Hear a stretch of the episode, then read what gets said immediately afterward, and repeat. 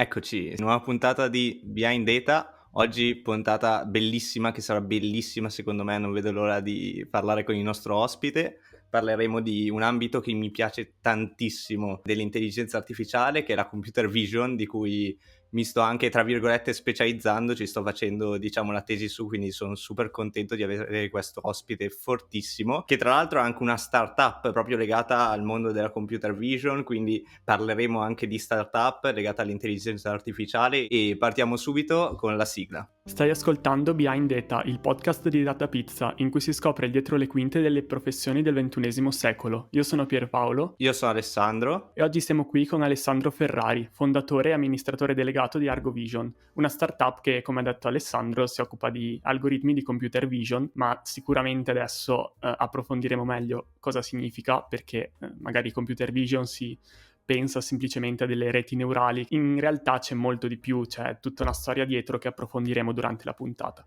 Quindi io inizierei chiedendo ad Alessandro, il nostro ospite, una breve presentazione, chiedendo chi sei, cos'è che fai nella vita, nella tua giornata lavorativa e anche com'è nata l'idea di Argo Vision. Ciao, ciao ragazzi, buongiorno, buongiorno a tutti. È un piacere per me essere qua oggi in questo fantastico podcast. Vi confermo che sono l'amministratore di Argovision, che ho fondato assieme al mio eh, amico e mentore Gabriele Lombardi. Entrambi abbiamo studiato insieme all'Università Statale di Milano. Abbiamo lavorato per un breve periodo insieme nello stesso laboratorio di ricerca. Io ero un, uno studente che faceva la tesi, lui era già un, un dottorando e in quel periodo mi sono appassionato alla, alla computer vision eh, e da lì dopo una serie di vicissitudini sono passati un po' di anni abbiamo fondato insieme Argo Vision nel 2016 con l'obiettivo di portare la computer vision nel mondo reale, nel mondo delle piccole e medie imprese italiane. Eh, soprattutto eravamo focalizzati sul basso costo computazionale, quindi la nostra idea era quella di portare quella che oggi viene chiamata intelligenza artificiale, con, con molte virgolette lo premettiamo, eh, sul basso costo computazionale, quindi Raspberry Pi, SBC, vari piuttosto che mobile. Eh, diciamo che nel 2015 ci siamo mh, accorti che il mondo stava cambiando in maniera iperveloce. Noi veniamo da un mondo pre-neurale, come giu- giustamente premesso per Paolo, c'è tutto il tema eh, dello scaricare le reti neurali dal, dal, web e provarle sulle immagini. In realtà noi veniamo da un mondo precedente a quello del, delle neural networks perché abbiamo studiato in un periodo in cui le neural networks erano ancora erano note, studiate, approfondite, ma ancora avevano dato pochi risultati in termini di, eh, diciamo, di concreti, eh, concreti risultati sia in letteratura che nel mondo reale. Ma nel 2015 cominciamo a accorgerci che persone sconosciute da tutto il mondo cominciavano a proporre algoritmi estremamente migliori in termini di qualità rispetto a quello che si faceva prima. Quindi ci siamo accorti che stava cambiando il mondo e abbiamo deciso in pochi mesi di costituire la nostra startup e cercare di cavalcare quell'onda. L'idea era quella di prendere il deep learning, ma non solo, e portarlo nel mondo comune, nel mondo reale, nel mondo del, del device a basso costo computazionale. Per fare questo abbiamo individuato come target della nostra proposizione commerciale il mondo delle piccole e medie imprese, che in Italia è ovviamente preponderante rispetto al mondo industriale e, e, niente, nasce tutto da lì, nel 2015 quindi abbiamo questa idea, nel 2016 fondiamo Argo e poi pian piano cominciamo a crescere fino ad arrivare al 2020 in cui eh, facciamo l'operazione straordinaria e veniamo acquisiti da un grandissimo gruppo industriale di cui oggi facciamo parte, mantenendo però la nostra identità, la nostra organizzazione e anzi avendo un nuovo respiro più internazionale e un approccio alla ricerca ancora più spinto e ancora più eh, innovativo da tanti punti Diciamo quindi che come startup ce l'avete fatta, quindi complimenti, cioè, perché non è neanche semplice. Se si vede che sì. la maggior parte delle startup falliscono, poi si dice da questi sondaggi, quindi cioè, una volta che fai exit, penso che si possa definire, ti hanno comprato, tra virgolette, però non è un male. Quindi sì, sì, no, ma infatti noi siamo, noi siamo, felicissimi di questo, nel senso che ovviamente essendo, entrato, essendo entrati in un grande gruppo industriale che fa visione come core business, eh, fa una visione tradizionale, pre-neurale, eh, siamo entrati in un grande gruppo, abbiamo avuto un, un, un'iniezione di liquidità importante che ci ha permesso di rilanciare la ricerca e sviluppo in maniera considerevole. Oggi facciamo investimenti in ricerca e sviluppo che sono di un ordine di grandezza più grandi rispetto a quello che facevamo prima con le nostre forze. Quindi siamo felicissimi. Però la cosa interessante e anche bellissima di questa operazione è che noi siamo rimasti indipendenti. Cioè noi al netto del mondo farmaceutico dove abbiamo dei vincoli di gruppo, dove tutto il nostro know-how, l'IP che generiamo finisce nel mondo farmaceutico tramite la nostra casa madre che ci ha acquisito, tutto il resto del mercato siamo totalmente indipendenti. Quindi noi lavoriamo su settori completamente diversi che vanno dalla realtà aumentata alla realtà virtuale, allo smart parking, al medicale, piuttosto che al, alle smart city, eh, piuttosto che alle app mobile per cellulari in maniera totalmente indipendente dalla casa madre e questo è, ci permette di mantenere, diciamo, se non abbiamo più mantenuto lo status di startup innovativa nel, nel senso, diciamo, legale del termine, siamo a tutti gli effetti una startup, siamo, come vi dicevo prima, una gang di sviluppatori di 11 persone, di cui 9 totalmente dedicati all'R&D. E seppur siamo piccoli, perché 11 persone non, è ancora una piccola impresa, la verità è che se confrontate quanto sono i team di ricerca e sviluppo nelle, pic- nelle grandi imprese, eh, probabilmente noi possiamo essere considerati una grande impresa, perché nove persone, nove FTE che dalla mattina alla sera fanno solo R&D per sviluppare know-how IP è una cosa più unica che rara, secondo me, in Italia. C'è tutto il tema poi del come, siamo, come ci siamo sviluppati, noi non abbiamo seguito quel quell'ideale da startup americana che fa un pitch, fa le competition, fa fundraising, scala, cresce, fa l'exit e i fondatori escono e vanno a farne un'altra. Noi non siamo quello. Noi siamo nati con l'idea di non fare pitch, di non fare competition, di non fare marketing, di non fare fundraising. Abbiamo fatto bootstrapping del nostro progetto, cioè piccoli progetti che finanziavano il nostro core che è diventato sempre più grande, sempre più grande, fino a quando siamo arrivati nel 2020 a trovarci tre offerte da parte di tre soggetti e a quel punto abbiamo scelto sostanzialmente, non, non abbiamo scelto la cosa economicamente più conveniente, questo magari vi stupirà, ma abbiamo scelto la cosa più interessante dal punto di vista industriale e del, diciamo, della nostra crescita professionale. Entrare in un gruppo che fa visione e diventare il core della ricerca di questo gruppo dal punto di vista delle neural networks, ma non solo, eh, per noi è la realizzazione di un sogno. Noi siamo nati con l'idea di fare quello, oggi veniamo pagati per fare quello, veniamo pagati per fare ricerca, abbiamo un gruppo che florido, che cresce, che fa fatturato importante, che ci chiede dei progetti che sono tendenzialmente difficilissimi, che è l'altra cosa bellissima. Fare cose che nessuno fa è qualcosa di molto stimolante per un, per chi è innamorato di questa materia e del, diciamo, dell'ambito scientifico in generale. Per cui il nostro percorso è molto sui generis, molto diverso da quello delle startup classiche. Un'altra differenza fondamentale rispetto a una startup normale è che noi non abbiamo un prodotto, noi non, non siamo una startup di prodotto verticale, non c'è l'app di ArgoVision, non c'è l'aggeggio di ArgoVision, non c'è il, il gestionale di ArgoVision. ArgoVision sviluppa un framework proprietario di intelligenza artificiale con particolare focalizzazione sulla visione, perché noi facciamo visione, e questo core è totalmente proprietario, sviluppato da zero da, zero da noi durante, con un mix di C++, Python, addirittura all'inizio MATLAB, poi l'abbiamo abbandonato dopo poco perché per motivi di costi di licenza non era sostenibile, e quello che facciamo sostanzialmente è prendere tutto il meglio di quello che troviamo in letteratura, analizzarlo, studiarlo, ripensarlo nella logica in cui ci può essere utile e reimplementiamo della tecnologia proprietaria che poi deployiamo sul mercato tramite dei clienti interessati a spingere i nostri algoritmi. Questo è quello che facciamo, per cui quello che, cer- che facciamo a livello di business è cercare dei partner con qua- i quali produrre dei, mh, dei progetti o dei prodotti innovativi che non esistono sul mercato. L'open innovation eh, come sì. business model, mettiamola così.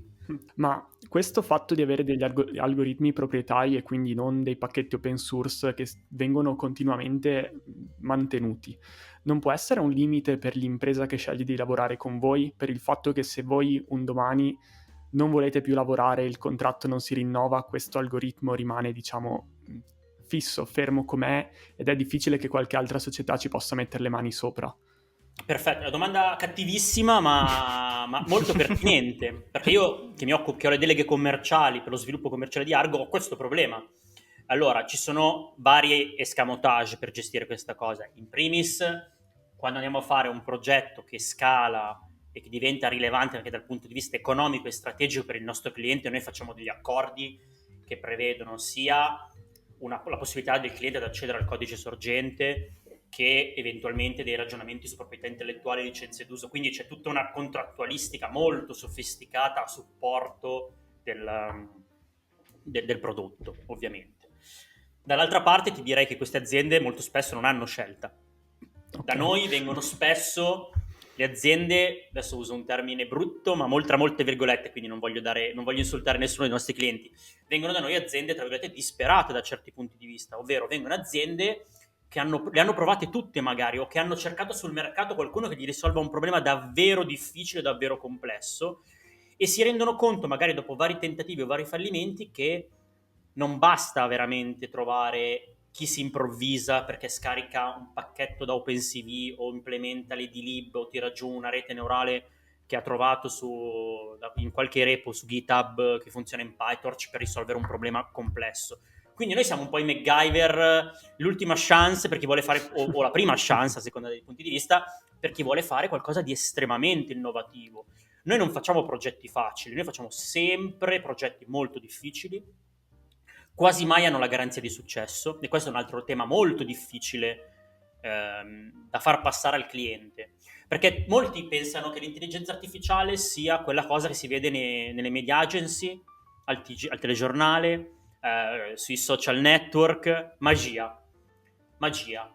O sui paper, dove vengono presentati sempre i risultati cherry picking. Trovo le, le, le 5 immagini dove ha funzionato benissimo e ignoro le 95.000 dove ha fallito. E presento quelle 5 e ti faccio percepire un mondo che non esiste. Ecco, questo purtroppo è una lotta quotidiana per me. Io oggi io ho un background scientifico, mi sono occupato di RD per anni, ho sviluppato, ho fatto lo sviluppatore per anni, oggi non lo faccio più perché la mia attività eh, diciamo strategica e commerciale all'interno del gruppo è cambiata, mi devo occupare più della crescita del, del business, delle risorse umane, del, della divulgazione scientifica di quello che facciamo e quindi mi interfaccio con i clienti. I clienti hanno una percezione totalmente distorta dell'intelligenza artificiale, ma anche perché il marketing gli racconta qualcosa che non esiste, gli racconta eh, macchine volanti, self-driving cars, Terminator che torna a ucciderci questo è l'ideale in cui noi siamo nati e cresciuti. Voi siete, siete una generazione successiva alla mia. Io sono della generazione che ha visto da bambino Terminator 2 ed è, o War Games quando ero molto piccolo. E sono quei film che ti, ti portano a percepire l'intelligenza artificiale come qualcosa di, di magico, di, di incredibile. Oggi si vedono algoritmi che fanno cose incredibili. Facciamo delle cose incredibili per certi versi capita spesso che i nostri clienti rimangano stupiti dai risultati che portiamo in termini di RD. Altrettante volte capita che i nostri clienti abbiano delle aspettative che sono totalmente irragionevoli rispetto a quello che oggi è con la conoscenza umana. E quindi chiaramente questo è un malcontento che va gestito a livello commerciale ma anche a livello tecnico. Ehm, è divertente questa cosa, eh, ve lo dico, perché io tra l'altro che mi occupo di una, di, ho, una, costruito un progetto di divulgazione scientifica su LinkedIn in cui racconto sostanzialmente tutti i paper che leggo in maniera molto divulgativa, molto semplice, ma cerco di mantenere una, una, una, buona solidità scientifica per non tradire quell'ideale che ho di raccontare l'intelligenza artificiale per quello che è, facendo un po' di debunking di quello che è il, il grande racconto dell'AI, mi rendo conto che poi i clienti ti scrivono e ti dicono ah ho visto quel paper di cui hai parlato voglio implementare la stessa cosa con un occhio bendato, una mano legata, andando su Marte nel frattempo. Quindi capisci che l'aspettativa è altissima. Però la verità è che è un mondo fantastico, cioè è un mondo in cui una persona come me che oggi non, non sviluppa più operativamente, non mi occupo più, più di sviluppare, la mia attività tecnica si, limi- si, limita a leggere i paper e a capire cosa è interessante da implementare poi nella rendi che facciamo.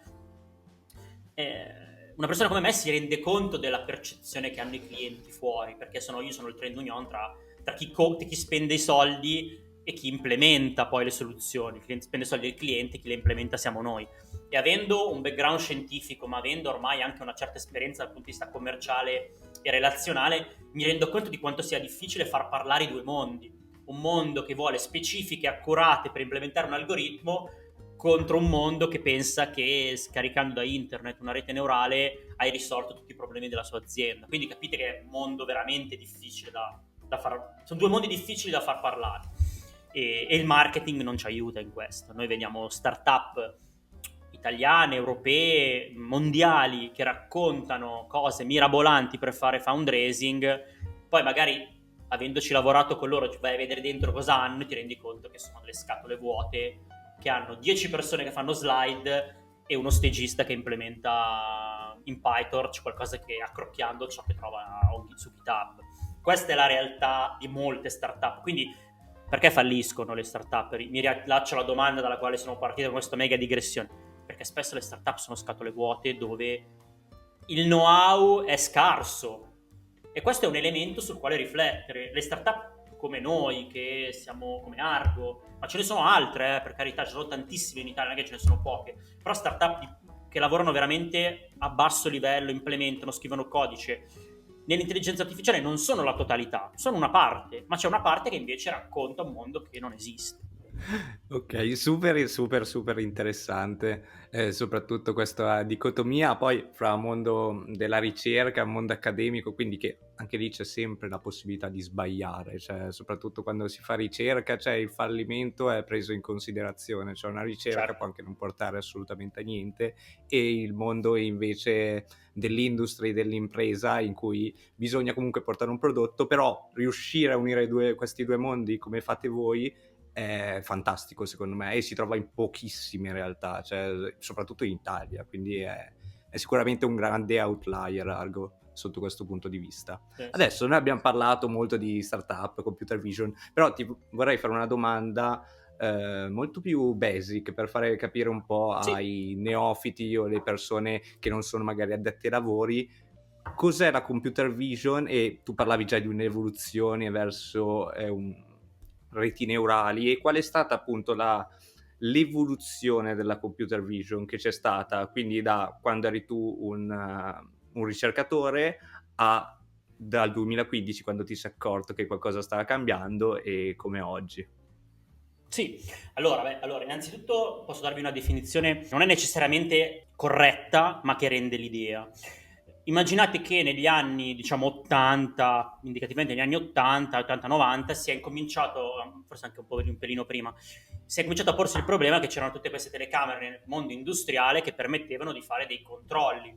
I controlli spesso erano di natura uh, pixel wise, comunque erano algoritmi prevalentemente di image processing, quindi andavano a elaborare, uh, diciamo, quelle che erano le caratteristiche tecniche dell'immagine, il pixel per darci un'idea, le aree, i contorni, eh, i bordi, gli edge, quindi c'era un'analisi che era molto legata al, proprio alla natura stessa di come l'immagine viene descritta in maniera digitale.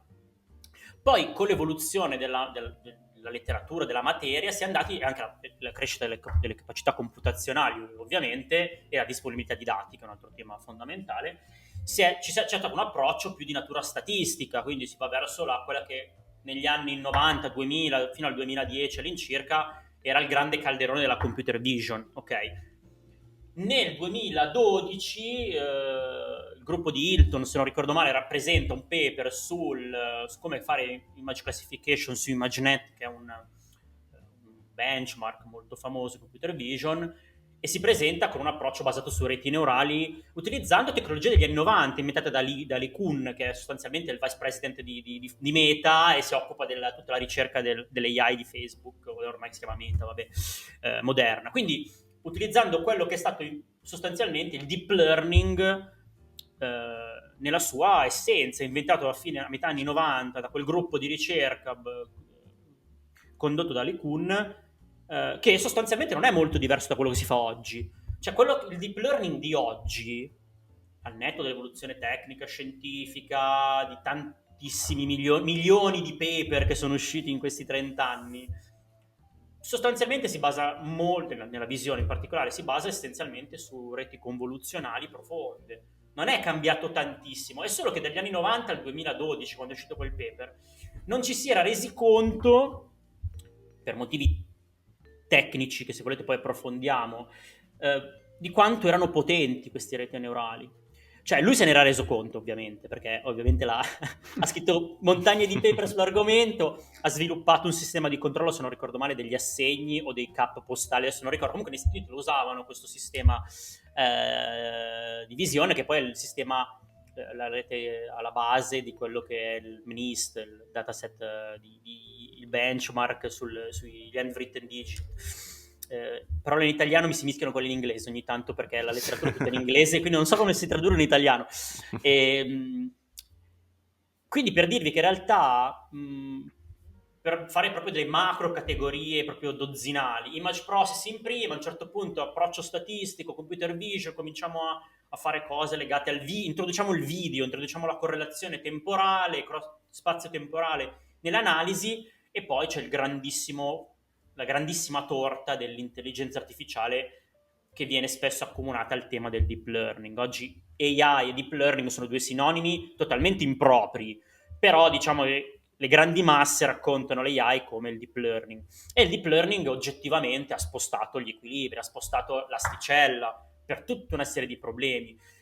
La cosa che vi posso dire, ed è una cosa sulla quale magari siete un po' disabituati a sentirla, è che il deep learning oggi non è la normalità nel mondo industriale.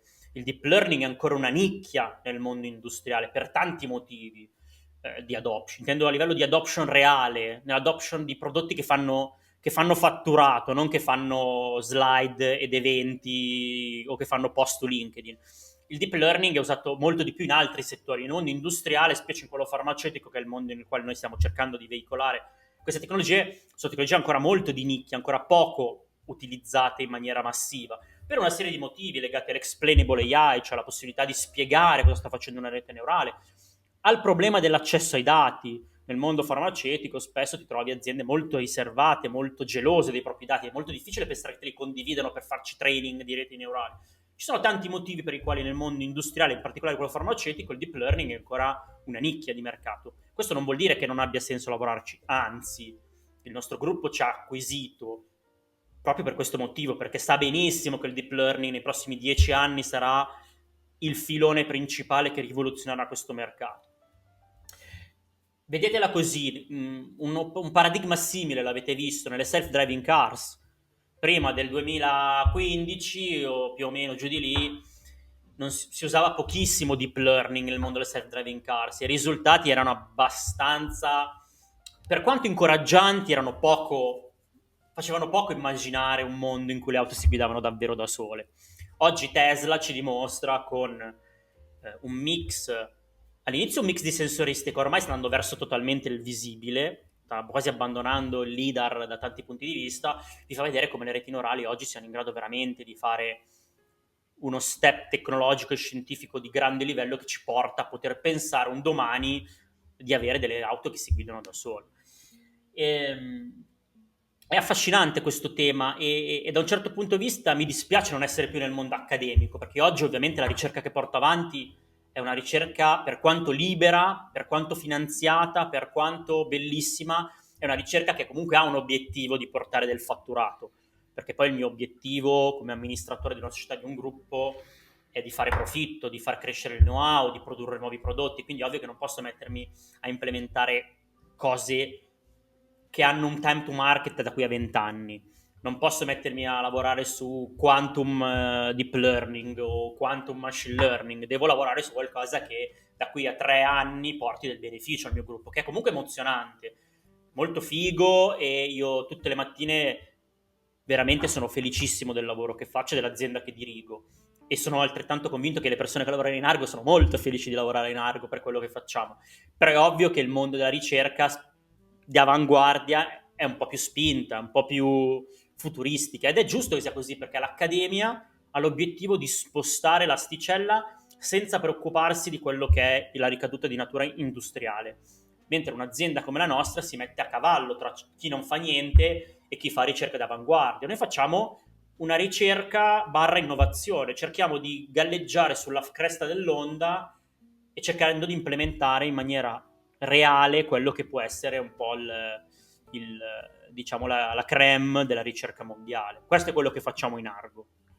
Sì, ho capito, nel senso, da un lato è bello che ci siano queste applicazioni quasi incredibili al giorno d'oggi, anche se effettivamente poi non portano a un, un, fatturato industriale, proprio perché penso a tanti ragazzi che magari si avvicinano a questo mondo, è un po' come il ragazzino che gioca, inizia a giocare a pallone perché vede Cristiano Ronaldo, ma poi esatto. L'effetto che fa Cristiano Ronaldo, anche se non diventa, diciamo, il ragazzino non si trasforma nel più forte al mondo, comunque magari um, si avvicina a una passione nuova e porta con la sua esperienza, i suoi studi, qualcosa in questo mondo che può essere sicuramente utile anche a livello industriale. Quindi, da un lato, è giusto che um, magari ci, siano, ci sia un marketing dietro per invogliare la gente ed è un po' anche quello che facciamo noi, però non vorrei far passare che questo sia, diciamo, l'unica cosa da fare perché è il, la punta dell'iceberg, poi sta alle persone, insomma, approfondire, studiare e come hai detto tu, avere un know-how forte per poi effettivamente non rimanere, diciamo, a, a scrivere i film, ma effettivamente a portare del valore. Io, scusami, ti dico una cosa che è molto interessante. Tu hai parlato del calcio e il paradigma del calcio racconta un altro aspetto dell'intelligenza artificiale in maniera molto semplice tutti pensano che per arrivare in Serie A, adesso non so se seguite il calcio, io lo seguo, a me piace molto, per arrivare in Serie A non è che basta essere dei fenomeni a palleggiare o essere bravissimi a calciare il pallone. Significa che tu da quando hai 12, 13, 14 anni ti alleni come un pazzo, rinunci a una vita normale, eh, passi le, le estati in ritiro con la società, eh, fai delle competizioni, ti fai male, infortuni, delusioni, rimani disoccupato ed è esattamente quel mondo che non si vede paradigmatico di quello che succede nell'intelligenza artificiale. Noi per arrivare dove siamo arrivati abbiamo passato 3-4 anni in un, sottosca- in un sottotetto nel, nel, in Brianza. Vi ricordo, stavamo in canotta perché c'erano 50 gradi, non avevamo manco il condizionatore, a scrivere codice dalla mattina alla sera. Avevamo i clienti incazzati perché non portavamo a casa magari il risultato in tempo. Oppure facevamo ricerca e la ricerca andava su dei muri, ci schiantavamo e non arrivavamo a un risultato, perché spesso la ricerca è fallimento. E questo è un, tema, è un tema difficile da affrontare. Il fallimento è qualcosa che bisogna affrontare, perché chi fa ricerca e non fallisce significa che non sta facendo ricerca, è molto semplice. Perché 9, 10 su 10 volte che fai ricerca, 8 volte sono fallimenti, sono cose che non hanno, che non portano un reale beneficio. E quindi la dedizione, l'allenamento, il, la sofferenza sono elementi fondamentali per poi emergere. Quindi è paradigmatico di quello che succede nel mondo del calcio. Tu vuoi arrivare in Serie A, hai, 20, hai 15 anni prima di sofferenza, allenamenti, fallimenti. Poi dopo arrivi in Serie A, allora a quel punto fai uno sport bellissimo. Però questa cosa è fondamentale ed è un elemento sul quale soprattutto le generazioni più giovani fanno più fatica a comprendere che questo è veramente importante. Parlo da vecchio oramai, eh, porca miseria, mi sto avvicinando no, ai 40, parlo da anziano. no, eh, no comunque hai già risposto praticamente alla domanda che volevamo farti su come una persona dovrebbe approcciarsi poi effettivamente al mondo della computer vision, perché come sappiamo bene adesso stanno arrivando le prime lauree in data science eh, che toccano argomenti come il deep learning, ma comunque diciamo noi da studenti di data science abbiamo visto che di deep learning c'è un corso da magari 6-9 crediti su una laurea intera, non è che si va a fare reti neurali da mattina a sera per due anni. Quindi questo per, per chiederti, secondo te, qual è, qual è, un background magari che può aiutare uno studente che vuole proprio inseguire questo sogno di lavorare con eh, dati di immagini, video come hai detto tu, in un mondo che si sta evolvendo verso proprio questa direzione. Sì, allora, su questo adesso faccio la parte del cattivissimo. Allora, ci sono tanti problemi di cui discutere. Allora, partiamo dal presupposto che quello che oggi studiate all'università molto probabilmente vi servirà solo come background per poi iniziare una nuova vita nel mondo del lavoro. Vi faccio l'esempio di quello che raccontavo prima. Io ho studiato per 20 anni per 15 anni nel mondo preneurale e mi rendo conto che l'ultimo degli scemi dall'altra parte del mondo, senza saperne niente, ti raggiunge una rete neurale, fa 10 punti meglio di me in un qualsiasi benchmark. Io mi ricordo un po' le, la pazzia di quel momento, me la ricordo come se fosse ieri mi, e mi ha insegnato tanto quel momento, mi ha, mi ha fatto capire che io avevo studiato 20 anni per niente, non è vero, mi è servito tantissimo, ma non, quello che avevo studiato non era più sufficiente per essere competitivo nel mercato dell'intelligenza artificiale. Perché dall'altra parte del mondo c'erano degli studenti più giovani di me, con meno preparazione di me, con meno esperienza di me, che facevano su quella, quella cosa in cui competevamo, facevano meglio di me.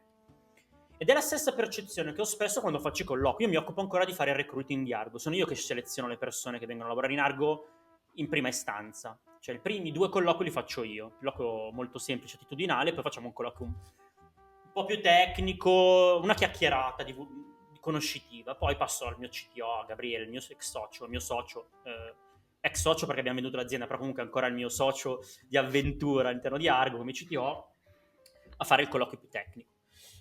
Ci sono degli elementi che sono chiarissimi.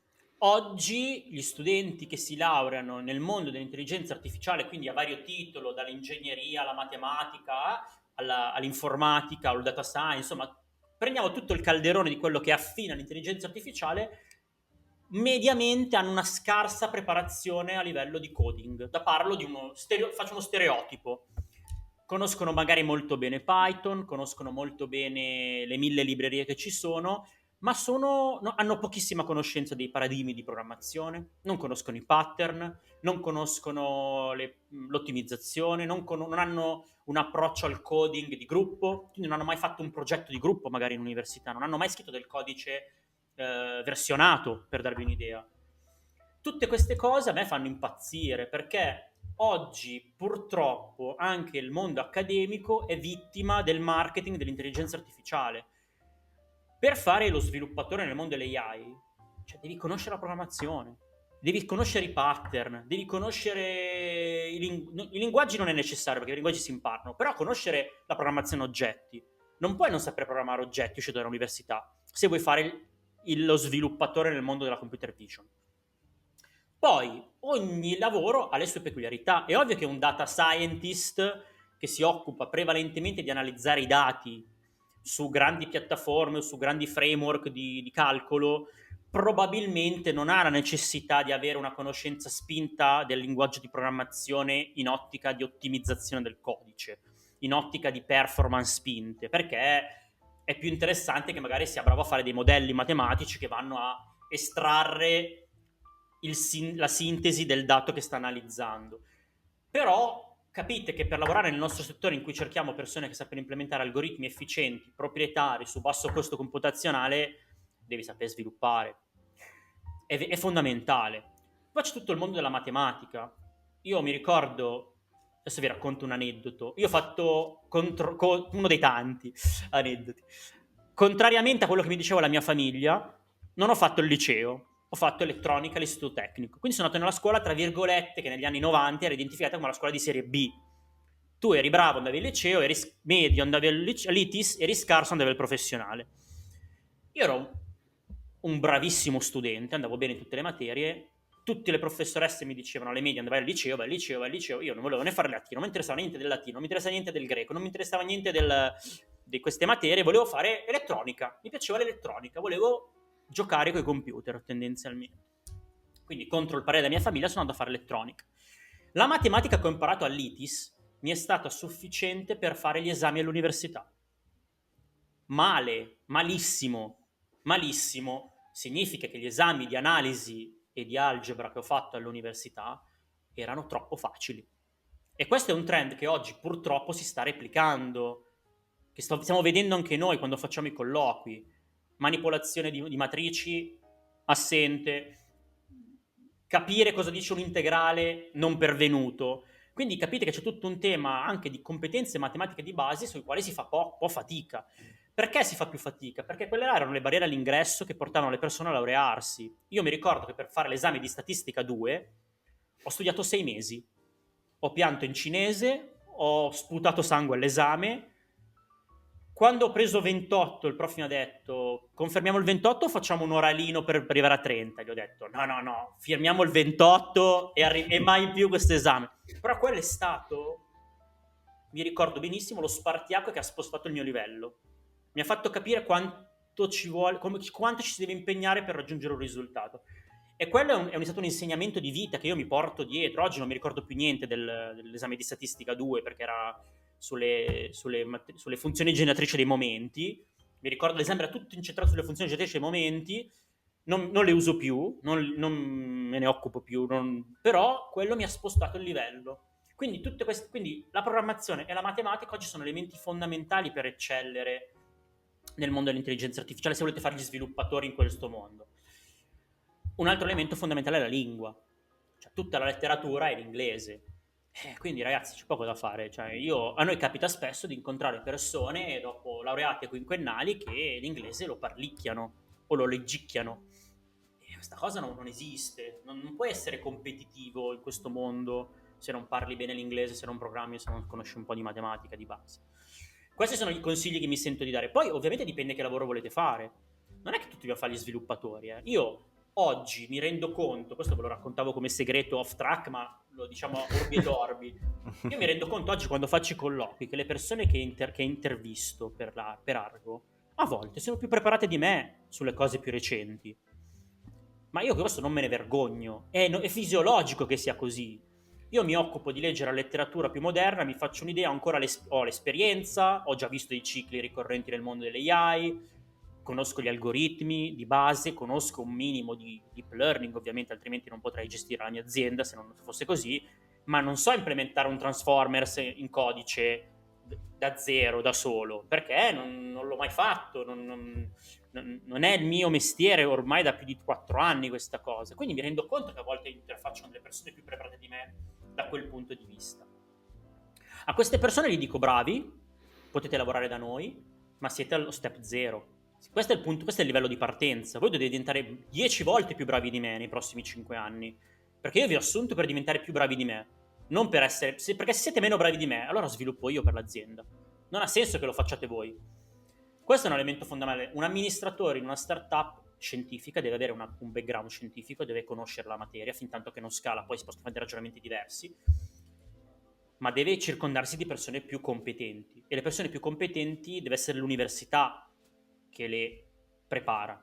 Noi a un certo punto ci siamo arresi all'evidenza che chi usciva dall'università non era pronto e abbiamo cominciato a formarle noi. Abbiamo fatto un'accademia interna, abbiamo costruito un meccanismo di, di seminari interni, Oggi, tra virgolette, obblighiamo i dipendenti a fare un seminario periodicamente a tutti gli altri dipendenti su una materia che loro vogliono raccontarci, che può essere di coding o di AI su dei paper. Quindi lì si leggono 3-4 paper che stanno implementando magari per un progetto e poi lo raccontano. Raccontare quel paper ti obbliga a conoscere veramente quello che stai facendo, più di quanto ti obbliga il tuo datore di lavoro quando lo implementi. E questa cosa per noi è stato il nostro valore aggiunto, il nostro vantaggio competitivo. È chiaro che questo ha un costo. Noi non siamo scalati in termini economici perché noi abbiamo derogato alla quantità privilegiando sempre la qualità. E quindi noi da un certo punto di vista siamo stati fortunati a incontrare un'azienda come SEA Vision che ha valutato la qualità del nostro codice, non il fatturato che generavamo, perché ha visto nella nostra azienda un asset per il futuro. Ho incontrato un solo investitore in, in 5 anni di attività in Argo lui mi ha detto la tua azienda vale zero. Testuali parole, mi ricordo, ma la tua azienda vale zero, io non metterei neanche, non ti pago neanche il caffè, mi ha detto, per la presentazione che mi hai fatto. Ovviamente ho rosicato come un pazzo quei 10 minuti, ma poi ci ho pensato, aveva ragione, aveva perfettamente ragione. Noi non eravamo una startup di prodotto, noi non, mai, non avremmo mai fatto i fatturati come fa Scalapay, che ne so, eh, o, o, altre aziende, altre start-up che stanno diventando le unicorn, perché non avevamo un prodotto verticale, non abbiamo fatto fundraising, non abbiamo fatto quel ragionamento lì. Noi abbiamo fatto un ragionamento diverso, noi vogliamo diventare i più bravi in quello che facciamo e vogliamo essere liberi di implementare i prodotti e i progetti che ci piacciono. Quindi ad esempio noi non lavoriamo nel militare. Una scelta che abbiamo sempre dal primo giorno oggi non abbiamo mai fatto un progetto nel militare e non faremo progetti nel militare, non è un mercato che ci interessa.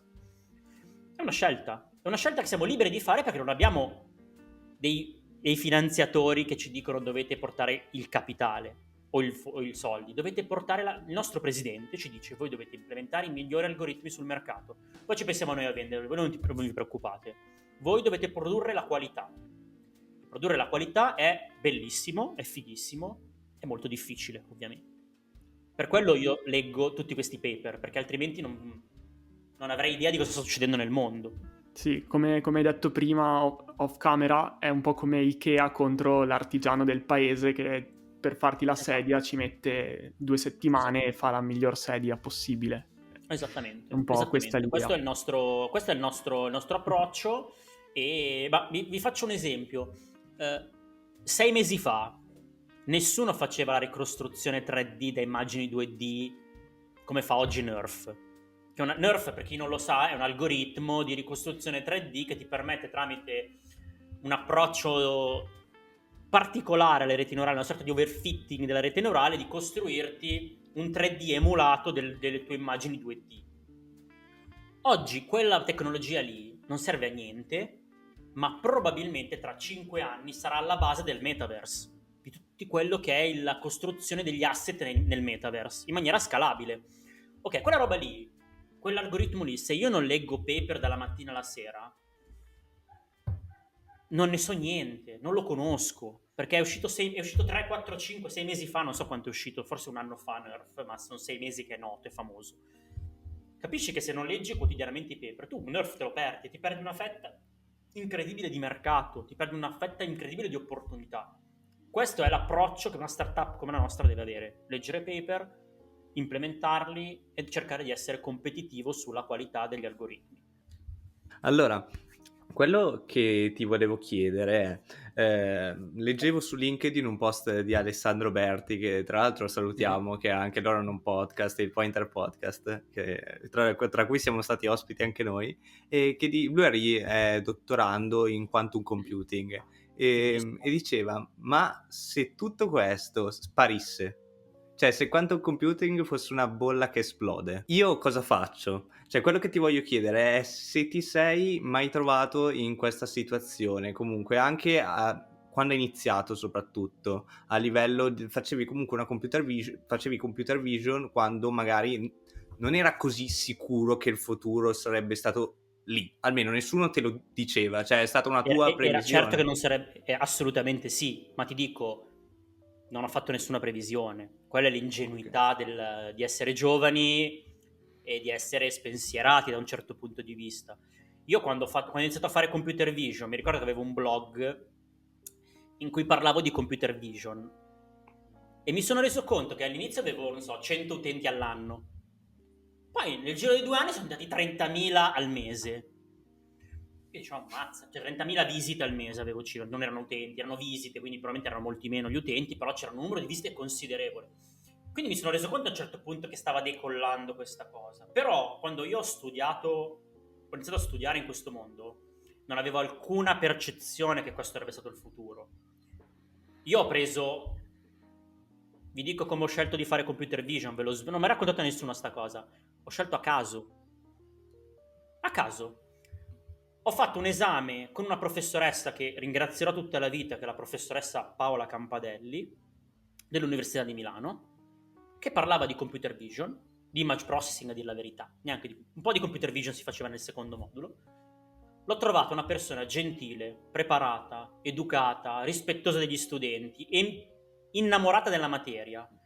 Io mi sono innamorato della materia, ma io non avevo alcuna non avevo alcuna conoscenza del mondo della computer vision. Io mi occupavo di codifica multimediali, di, di, vi, di decoding video mi occupavo alla triennale ho fatto la tesi sull'H264, che è un formato di codifica video. Ho sviluppato un piccolo decoder Uh, per immagini che permettevano di fare lo switching tra bitstream a diversa banda. Immagina che il tuo telefono inizia a fare schifo perché non prende bene e stai vedendo una diretta streaming e devi abbassare il bitrate impegnatamente. Ok? Per passare da un alto bitrate a un basso bitrate c'è quel, c'è quel gradiente che è praticamente è un pezzettino in cui tu non devi interrompere la conversazione ma devi degradare progressivamente degradare la qualità. E io mi sono occupato di questa cosa qui prima di fare computer vision. Poi ho incontrato questa professoressa, ripeto, mi è piaciuta più lei che la materia. Era una persona gentile, educata, innamorata della materia, rispettosa degli studenti. E io ho seguito il suo, ho detto, voglio seguire questa persona. Poi accidentalmente la materia mi è piaciuta, ho detto, cazzo, questa è fighissima sta roba, interessante. Ho cominciato a lavorare sul tracking di oggetti, sulla classificazione eh, di oggetti, sull'analisi comportamentale all'interno di ambienti a, all'aperto e ho cominciato a capire che la cosa mi piaceva ed è iniziata la mia carriera in questo mondo. Ma nessuno mi ha eh, detto fai questa cosa qui perché sarà il futuro. io mi ricordo le tesi, avevo tre tesi possibili. Ho fatto face detection e face tracking. Accidenti, il face detection è diventato il primo use case di massa veramente interessante nel mondo della computer vision. E quindi quando io parlavo di face detection, avevo migliaia di persone che si collegavano al blog a leggere quello che scrivevo. E questa cosa è diventata fighissima, interessante. La, le, la, faccia, il face, è stato il, il, uno dei filoni di ricerca maggiormente sfruttati come use case dal deep learning. Oggi tutto quello che si fa nel deep learning prima passa dalle facce e poi viene esteso al resto del mondo, se ci fate caso. Sì, sì. I modelli generativi sono nati con le facce eh, il, il, il, tracking di oggetti, i modelli deformabili sul volto sono nati lì, poi sono stati implementati in altri mille casi use case come il body tracking, eccetera. Eh, il, lo style transfer, primo, primo paper, face. Quindi ho pescato il jolly, mettiamola così, e questo mi ha permesso poi di continuare a lavorare in questo mondo, di avere tantissime offerte di lavoro. Quindi ho fatto una scelta di vita, rimanere in Italia e lavorare in questo settore.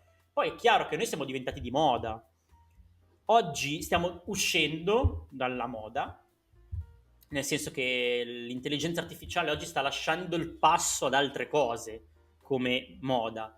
La blockchain, NFT, eh, il quantum stanno diventando le nuove intelligenze artificiali. Il metaverse sta diventando la nuova intelligenza artificiale. Quindi sono felice adesso di non avere più questo hype esagerato sulle AI, significa che l'AI sta diventando matura stiamo cominciando a implementare soluzioni che esistono sul mercato, pro, che generano fatturato, generano profitto, generano esperienze nuove. E questa è una cosa bellissima. Meno bella per chi è egocentrico e vuole essere sempre al centro dell'attenzione, ovviamente. Però se uno vuole fare qualcosa che sarà il futuro del, del, dell'attenzione, fate quantum, fate blockchain, fate metaverse. Quello è un altro tema che andrà alla grande nei prossimi anni. Sì, diciamo che paradossalmente è proprio il momento in cui passa l'hype che è quello dove effettivamente si inizia a fare le cose, anche perché porta una scrematura di tutte le persone che erano di passaggio magari. Sicuramente, e, ehm, sicuramente. Quindi può essere, può essere interessante anche, magari noi lo vediamo che Adesso non dico che non ci seguono persone che sono semplicemente interessate per la novità della data science, eccetera, ma la grossa parte fetta che segue i nostri social sono persone che comunque mettono le mani in pasta nel, nel codice, nei dataset, nei dati, proprio perché eh, vogliono lavorare in questo mondo e non perché magari come con le criptovalute c'è chi vuole speculare, c'è chi vuole fare progetti, dire di capirne qualcosa quando magari non sa cosa sia la crittografia e tutte queste cose.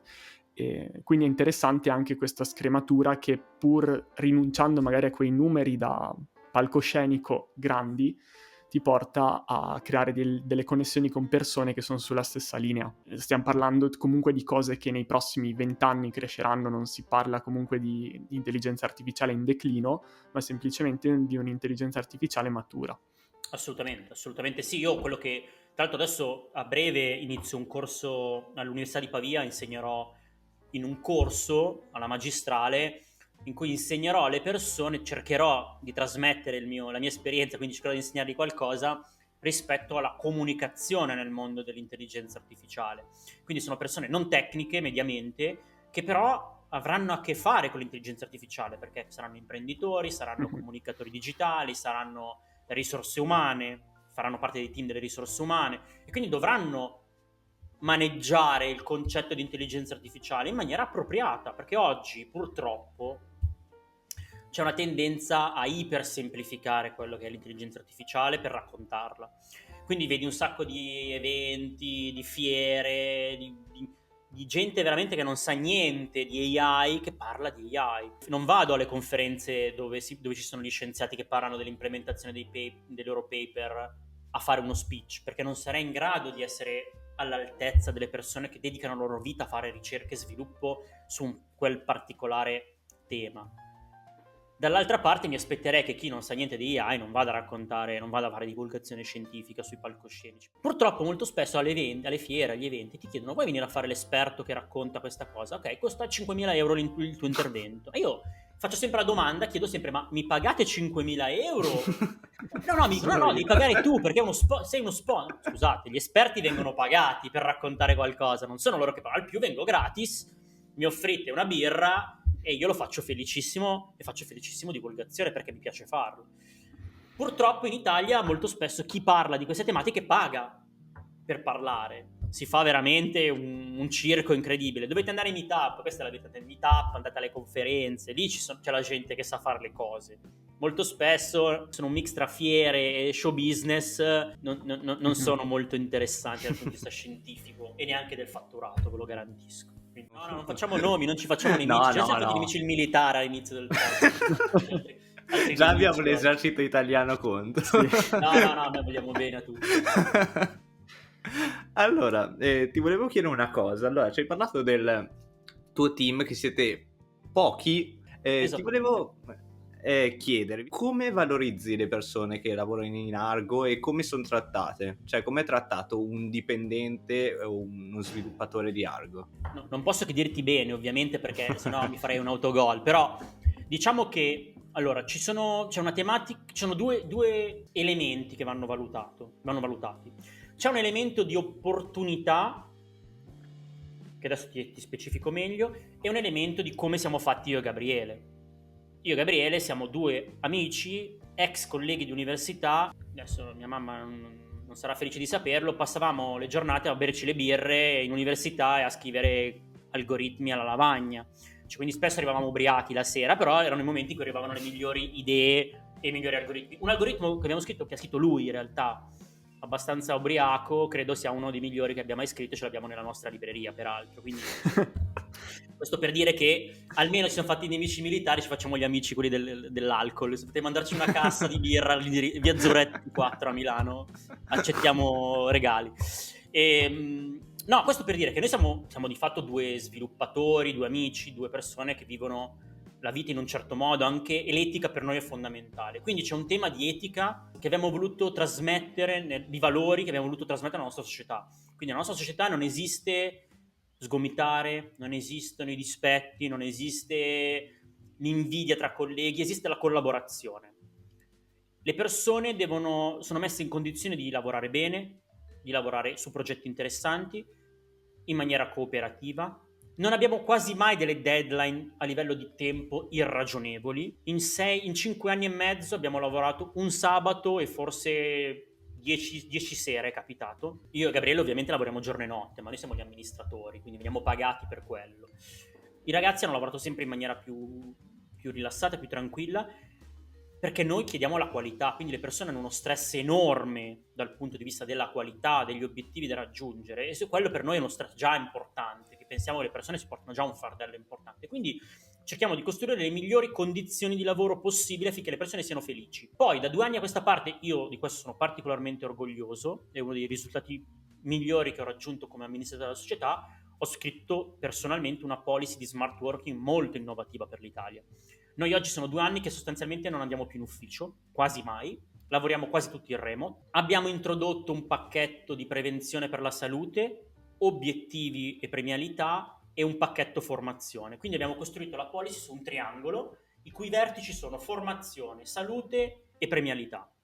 Per cui abbiamo introdotto per tutti i dipendenti premialità legate ai progetti, per tutti i dipendenti un pacchetto di prevenzione e salute, per tutti i dipendenti un pacchetto formazione. Quindi hanno dei soldi da spendere in maniera semi-autonoma per formarsi in questo, continuare a formarsi in questo mondo e questo budget lo possono spendere in maniera autonoma ogni anno per comprarsi del materiale. Tutti i dipendenti hanno ricevuto del materiale per lavorare da casa, quindi una postazione home, compatibilmente con quello che gli serviva. Tutti i dipendenti oggi hanno un, della premialità legata al, ai risultati che portano come Argo e non sono risultati di natura finanziaria. Quasi nessuno dei, dei, dei dei valori, che, delle valorizzazioni legate al fatturato. Quasi tutto è, val- è valorizzato sulla qualità del lavoro che andiamo a sviluppare. Perché, ripeto, il nostro obiettivo è sviluppare le cose migliori che ci sono sul mercato, non le cose che fanno fare i soldi. Poi dall'altra parte c'è un tema di opportunità. Oggi se vuoi attrarre i talenti migliori, devi creare le condizioni migliori di lavoro, perché l'intelligenza artificiale è un mercato ipercompetitivo. I migliori se ne vanno a Facebook, Google, Amazon, noi è capitato tantissime volte di fare dei colloqui, trovare le risorse e poi siamo noi, Argovision e Facebook, Google, Amazon che facciamo l'offerta alla stessa persona. Per dirvi che all'inizio era difficile attrarre i talenti perché non avevamo lo smart working, non avevamo condizioni economiche competitive, eravamo una piccola azienda, non ci si fidava di un piccolo gruppo. Non eravamo conosciuti. Oggi, anche grazie al mio progetto di divulgazione scientifica su LinkedIn, siamo molto noti specie sul mercato italiano, siamo una delle realtà più, più affermate dal punto di vista dell'intelligenza artificiale applicato alla visione. E oggi io fe- sono felicissimo di poter dire che io posso scegliere le risorse che voglio portare in azienda. E questo per me è un elemento di successo. Il vero valore aggiunto dello smart working non è stato il risparmio della bolletta del, dell'ufficio. Il risparmio vero ce l'hai nel costo risorse, del, del, del recruiting perché io oggi non, fa, non investo più quattro mesi di ricerca per trovare una risorsa valida. Io quando ho bisogno di una persona apro mio, la mia mail, ho già 20 curricula, di cui probabilmente 10 sono in target con quello che mi serve. Beh, direi che è una risposta super completa, sia a livello proprio di cosa dovrebbe fare una persona nel tuo ruolo, che è sempre interessante sentirlo da comunque persone che hanno una certa esperienza come ce l'hai tu, sia um, hai risposto a come, ve- come valorizzare i talenti e non farseli scappare, essendo comunque una realtà piccola, come hai spiegato durante tutta la puntata. Allora io direi, eh, prima di salutarci, magari un, un'ultima domanda flash, consigliaci o consiglia più che altro a tutti gli ascoltatori un libro, un film e magari anche un paper da approfondire per continuare magari, non dico proprio sull'argomento computer vision, ma qualcosa di interessante che può ispirare una persona ad andare oltre alla chiacchierata del podcast? Allora, beh, sicuramente io i film li ho già citati. War Games dell'83 sull'intelligenza artificiale legata al, riarmo nucleare. Poi sicuramente Terminator 2 è un altro film, se uno vuole stare un po' più leggero, un po' meno... Terminator 2 è un film fighissimo secondo me, lì si vedono degli elementi di computer vision nel, nell'occhio del, del, sia del T-1000 che insomma di, dei vari cyborg che si alternano durante il film. Paper ce ne, ve ne consiglio due. Uno è un paper del 2014, eh, si chiama One Millisecond Face Alignment with Ensemble of Regression Tree, è del KTH di, di Stoccolma che hanno sviluppato un sistema di tracking dei punti fiduciari del volto, quelli che servono poi, che sono alla base poi di tutte le esperienze di face recognition, mh, mm, eh, morphing, eccetera. Ed è molto interessante perché è un algoritmo che funziona in super tempo reale, funziona benissimo, è implementato open source nelle DLib, che sono librerie open source che trovate eh, su GitHub, e non usano reti neurali. Risolvono il 99% dei problemi nell'ambito della face detection. È stato completamente dimenticato perché oggi tutta la ricerca va nel mondo delle reti neurali, ma quel mon- quello lì è stato un, un, break, un breakthrough enorme nella computer vision. Perché prima del 2014 fare quel mestiere lì era complicatissimo. Libri, ve ne consiglio anche qui due.